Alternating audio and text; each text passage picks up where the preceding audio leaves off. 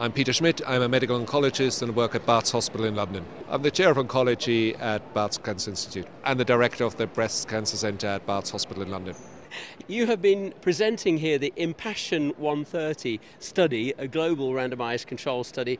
And now, can you tell me what was the, the main purpose of this? What was the challenge that you were looking into with this immunotherapy in combination? The Impassion 130 trial is the first randomized phase 3 trial to read out in metastatic triple negative breast cancer. It's the first immune therapy phase 3 trial at all in, in, in breast cancer.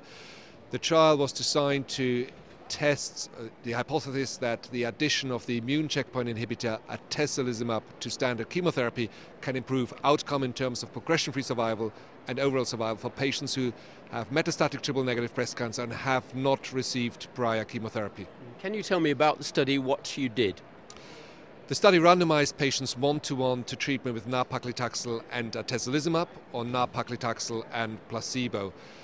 The four co-primary endpoints were progression-free survival in the ITT intention to treat population, that means all patients taken together, as well as in the PD-1 positive subgroup. PD-1 positivity was defined as staining by an immunohistochemistry of at least 1% on the immune cells. The other two co-primary endpoints were overall survival, again in the ITT population, and overall survival in the PD-L1 positive population. Stratification markers, and that is important, were PD-L1 positivity as, as, as defined, as well as prior taxane therapy or presence of liver metastases. What were indeed the findings? At ESMO 2018, we presented the final data for progression-free survival, both in the ITT population and in the PD-L1 positive population. We also presented preliminary overall survival data with approximately 60% of the overall survival events required for the analysis having been observed. In terms of progression free survival, there was a statistically significant benefit both in the ITT population and in the PD-1 positive population. The hazard ratio was 0.8 in the ITT population and 0.62 in the PD-1 positive population. There was a clear interaction of the PD-1 expression with PFS, with almost all of the benefits seen in patients with PD-1 positive tumours. That subgroup was 41% of all patients, and there was no clear benefit seen in patients with PD-1 negative tumours. Looking at overall survival, preliminary data, there was no statistically significant benefit in the ITT population, but focusing on patients with PD-1 positive tumours, although not formally tested as per hierarchical study design, we saw a clear difference in median overall survival from 15.5 months in, for, for, patients in the placebo group to 25 months for patients in the atezolizumab group, which is an uh, almost 10 months difference with a hazard ratio of 0.62. What do you consider are the clinical implications of these findings? The Impassion 130 trial is the first positive immune therapy trial in breast cancer.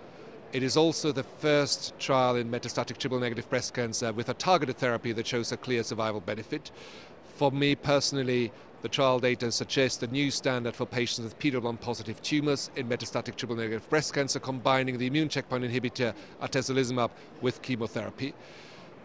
An important finding of this trial at this point in time is that that biomarker clearly defines the group that seems to be deriving the benefit, defined by PD-L1 expression on immune cells, whereas patients with PD-L1 negative tumours did not seem to derive a benefit of addition of immune checkpoint inhibitors. Of course, there are other PD-L1 targeted agents. What might this say about other agents? It is a, we, we will expect additional results from other phase 3 trials to come out in the months and years to come.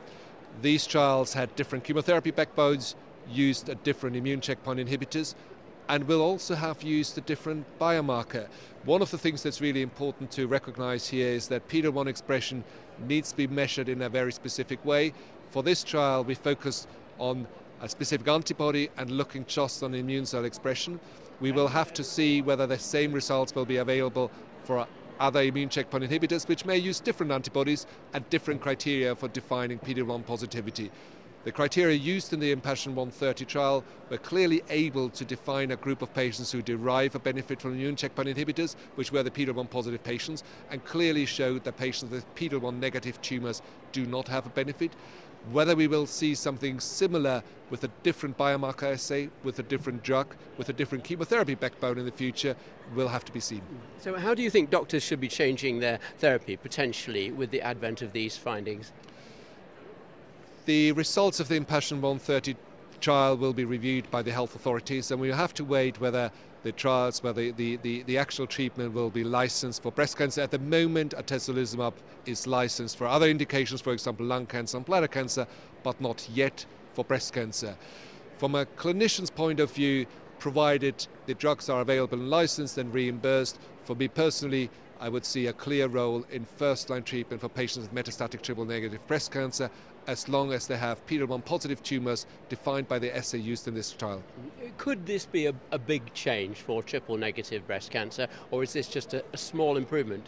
For me, this is practice changing. This is a massive step. This is the first time we see a clear improvement in overall survival, or not just a marginal improvement. We see a transformative benefit of nearly 10 months based on a survival of in the control group of only 15 months. So it's more than a 50% improvement in overall survival, which I think is a very, very meaningful uh, result for patients with, with this difficult to treat subtype of breast cancer.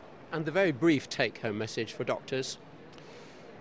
Impassion 130 is the first trial to demonstrate a clear benefit in overall survival for the addition of the immune checkpoint inhibitor atezolizumab in patients with, with PD-1 positive tumours, improving overall survival from 15.5 months to 25 months.